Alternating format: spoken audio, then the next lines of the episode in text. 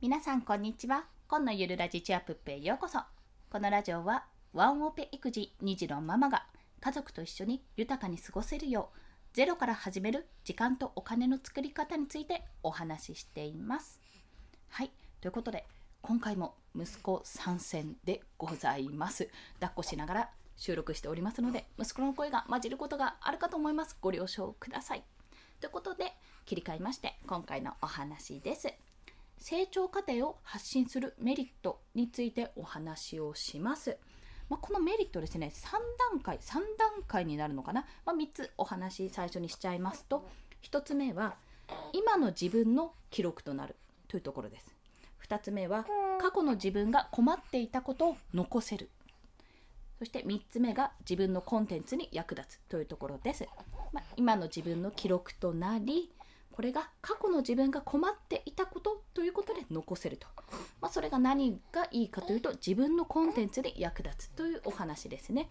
こちらを一つずつお話をしていきます。まずですね、まあ、そもそも何でこれを思ったかというと私自身これ何者でもない私がこの自分のね今やってることを発信しているのって誰が聞くんだろうなって最初思ったんですよ、うん、当初。で発信しながらもやってきながらもなんかこれは需要があるのだろうかっていうことをね感じていた時期がまあまちまち月に1回ぐらい起こるんですよ。まあそれはねバイオリズム的な問題なんだと思うんですがこう落ち込む時期ですね。ま、そんな時にこれはライター中村さんかな？スタイフでもう配信されてるライターの中村さんという方がいらっしゃって、まあ、すごい人なんですけどもう何がすごいかはもうちょっと見ていただければ分かるんですがもうすんごい人なんですよ。でその方がま自分は成長過程をこう発信しとけばよかったってことをお話しされてたんですね。ある程度もう実績が作れた状態で状態から発信をツイッターかな？ツイッターをしていたからちょっとそれはもったいなかったっていうことを話されてていやなんでだろうなってことを感じていたんですね。だってもう実績あった方がフォロワーさんとかもつきやすいだろうしつきやすいとか見やすいだろうし情報もいろいろ発信できるしいいじゃないかって思っていたんですよ。でも、まあ、今回この先ほど言った3つのステップですね。で考えるとあ確かに今の自分を残すことって非常に重要だなってことに気がついたわけです。でまずこの今の自分の記録となるっていうのは今この段階での自分ってやっぱりもう先に進んじゃうと戻れないわけですよね当たり前ですけど。まあ、自分がずっと成長していなければある程度ね なんか過去の自分ってまあそうそう変わりないかもしれないんですけどもやっぱりその時の自分が思ったこととかやってきたこと感じてきたこと挑戦したこと失敗したこと何でも大事なんですよこれ。だって何をやってどうしたかって言ってどうしたかどうしたかその結果どうなったかっていうのってすごいデータじゃないですか。しかも一人の人間に対するもので。なのでまずこの自分の記録となるってことがまず必要。その発信することは Twitter においてもブログにおいても音声配信においても、まあ、インスタにおいても何かしら形として残るので、まあ、Twitter の場合はねツイログとかでちょっと記録しておかないとあれですけど、まあ、残しておくっていうことはあこの後ですね。この後の2に過去の自分が困っていたこととして残せるわけですよ。あの時こんなことを考えていたなとあの時あそういえばこういうことにつまずいていたなってところに通じるわけですよね。なぜかというと私が今音声配信とか始めて45ヶ月ぐらい経ったんですが一番最初の時の気持ちってやっぱり恥ずかしいっていう時の気持ちってちょっとやっぱ薄れてるんですよねすでに。まあ、ある程度あの慣れてしまった部分があるので、はあ、何何を話そうはまだありますけどこうなんかああ言うの恥ずかしいなってなんかドキドキするどんな声で話そうとかいうのはちょっとねそういった恥じらいの部分はなくなってきちゃったんですよ。でもこの恥じらいの部分って非常に重要じゃないですか。なぜかというと始めた時音声配信を始めたての時の気持ちってその時の自分の気持ちってもうその時の自分にしかわからないこと。でもし今後ね音声配信をこれから始めようと思う方が来た時にいらした時にあどんな配信してるのかなってあのどんな風に話せばいいのかなって悩みにその、えー、今の私のだと寄り添えないわけですよ。完全に寄り添うことはできない。あ分かるってなんとなく思い出せるけど分かるとまでいかないけどその過去の自分の放送とかあの残していたコンテンツですね音声配信ここが緊張するとかあこういう風にしたけどやっぱこれじゃダメだとかねそういった経験が経験を伝えることができるんですよ。そう要は過去の自分が困っていたことって今の現在の誰か同じように困ってる人がいるとその人たちのためにその方たちのために伝える時に今の自分から言うってことよりも、まあ、今の自分から自分だからこそ言えることももちろんあるんだけどいかに寄り添えるかなんですよね。で寄り添うためにその時の気持ちを綴っていたログが残っていると非常にありがたいってことなんです。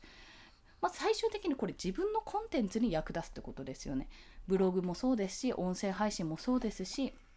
あとそれこそ教材とかね教材とか作る場合でもやっぱりそのエンドユーザーというかそのあれですね出てこない。ターゲットの方ですね。ターゲットの方に向けてじゃあどういう方をターゲットにするか。で過去の自分の例えば音声配信を始めようと思ってるけどちょっと迷ってる、えっと、ママさんとかをターゲットにするとして過去の自分なので。じゃあその時にあどんな気持ちあったっけな？音声配信始めたててどんな風にやってたっけなって思い出す時にやっぱり今までのこう成長記録が必要になってくるわけですよ。おそらくこれは私はまだ始めて45ヶ月程度ですけど1年後2年後3年後ぐらいにもっともっと重要になってくるんだと思います。うん、というのも1年後2年後3年後ぐらいには自分って結構ねその頃にはもう少しか、まあ、稼げてるとかいろんなことが出来上がってきてる状態になっていると思うんですよ。完成はされてないけどある程度は出来上がるっていうか、まあ、固まってきてる状態、まあ、なのでその固まってきてる状態から見るとその一番最初の方のあペルソナ設定ってどうするんだろう誰に向けて話したらいいんだろうって迷いがわからないんですよその時。わからないんですその気持ちが。あんなこともあったよねって記憶にはあるかもしれないけどどうしてこんなに悩んでるんだろうっていう風になってしまうんですよね。どんどん遠ざかっていくと。なので、まあ、それを思い出すためにもそうだしそういったあのその時に今要は自分の1年後に1年後ですね。1年後に今の自分と同じ悩みを抱えている人に対して発信ができる、まあ、そのために残しておくってことが大事なんだと感じております。それが、まあ、自分も経験したことだからこそ言える教材とか、まあ、動画教材でも音声教材でも何でもいいんですけどもサービスでもいいと思います。そういったあのエンドコンテンツですね自分の商品に商品作りにつながると私は想像しているんですね。まあ、今までのこう流れとか皆さんの周りを見ている限りだとあそういうことなんだなってことに気づいたというお話でございました。まあ、それ以外にも理由があるんですけども、まあ、たった一つちょっとお話しすると私が思うにですよ私が思うに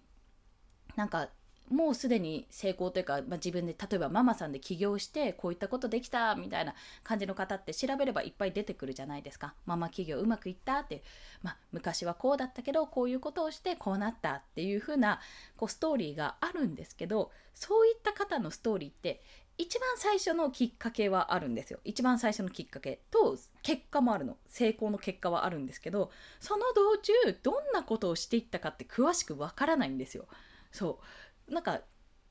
昔スタートはあっていきなりもうゴールみたいな感じなんですよね。まあ、もしくは中間部がね12個ぐらいあるかもしれないんですけども結構4コマ漫画みたいにトントントントンって済んでしまう違うんだって私はその中が見たいんだってなんどういう苦しみがあってどういうことをしてどういうことをして少しずつ積み上げてきたのかっていうこの実績が知りたいわけですよ。でそれを知りたいからこそやっぱり今ここを発信するメリットはあるんじゃないかとそう思うんですよね。なぜかというと自分が知りたいっていうところを今私は発信しているから。だから少なからず私みたいな考えの方がもしかするといらっしゃるとしたらこの放送も、まあ、今までの放送もこれからの放送も少しはお役に立てるのではないかとそう感じながら今日も音声配信をしております。といったところですね。はい。ということで今日の合わせて聞きたいは「え何者でもないを脱却する3つの方法という放送回があります。過去に放送しております。まあ、これは自分のキャラ設定というところかな。まあ、過去の経験と過去の経験同士を掛け合わせるとか実績を作るとかそういったお話をしているんですが、まあ、それで私も今脱却までは言ってないけど少しずつこう肩書きを作るとか実績を作るっていう方にシフトチェンジしそこを進めている最中ですね。まあ、何をせよこれをしないと始まらないので変な話ね私なんかどっかの王族の一人娘だったとかそんなようなチンエピソードがあるわけではないので、まあ、いかに自分が普通の1階の主婦の自分がどうやって稼いでいくか戦い抜いていくか時間とお金を確保していくかっていうところ豊かな生活を送れるようになるかっていうところをやっぱこれからも配信していきたいと思いますのでよろしければ合わせて聞きたいでお聞きください。はいそれでは今日もお聴きくださりありがとうございました。この放送いいねって思われた方、ハートボタンを押していただけると嬉しいです。またレビューなど書いていただけるのもありがたいです。はい、泣いて跳ねて喜びます。ということで今日も一日まだまだ頑張っていきましょう。コンでした。ではまた。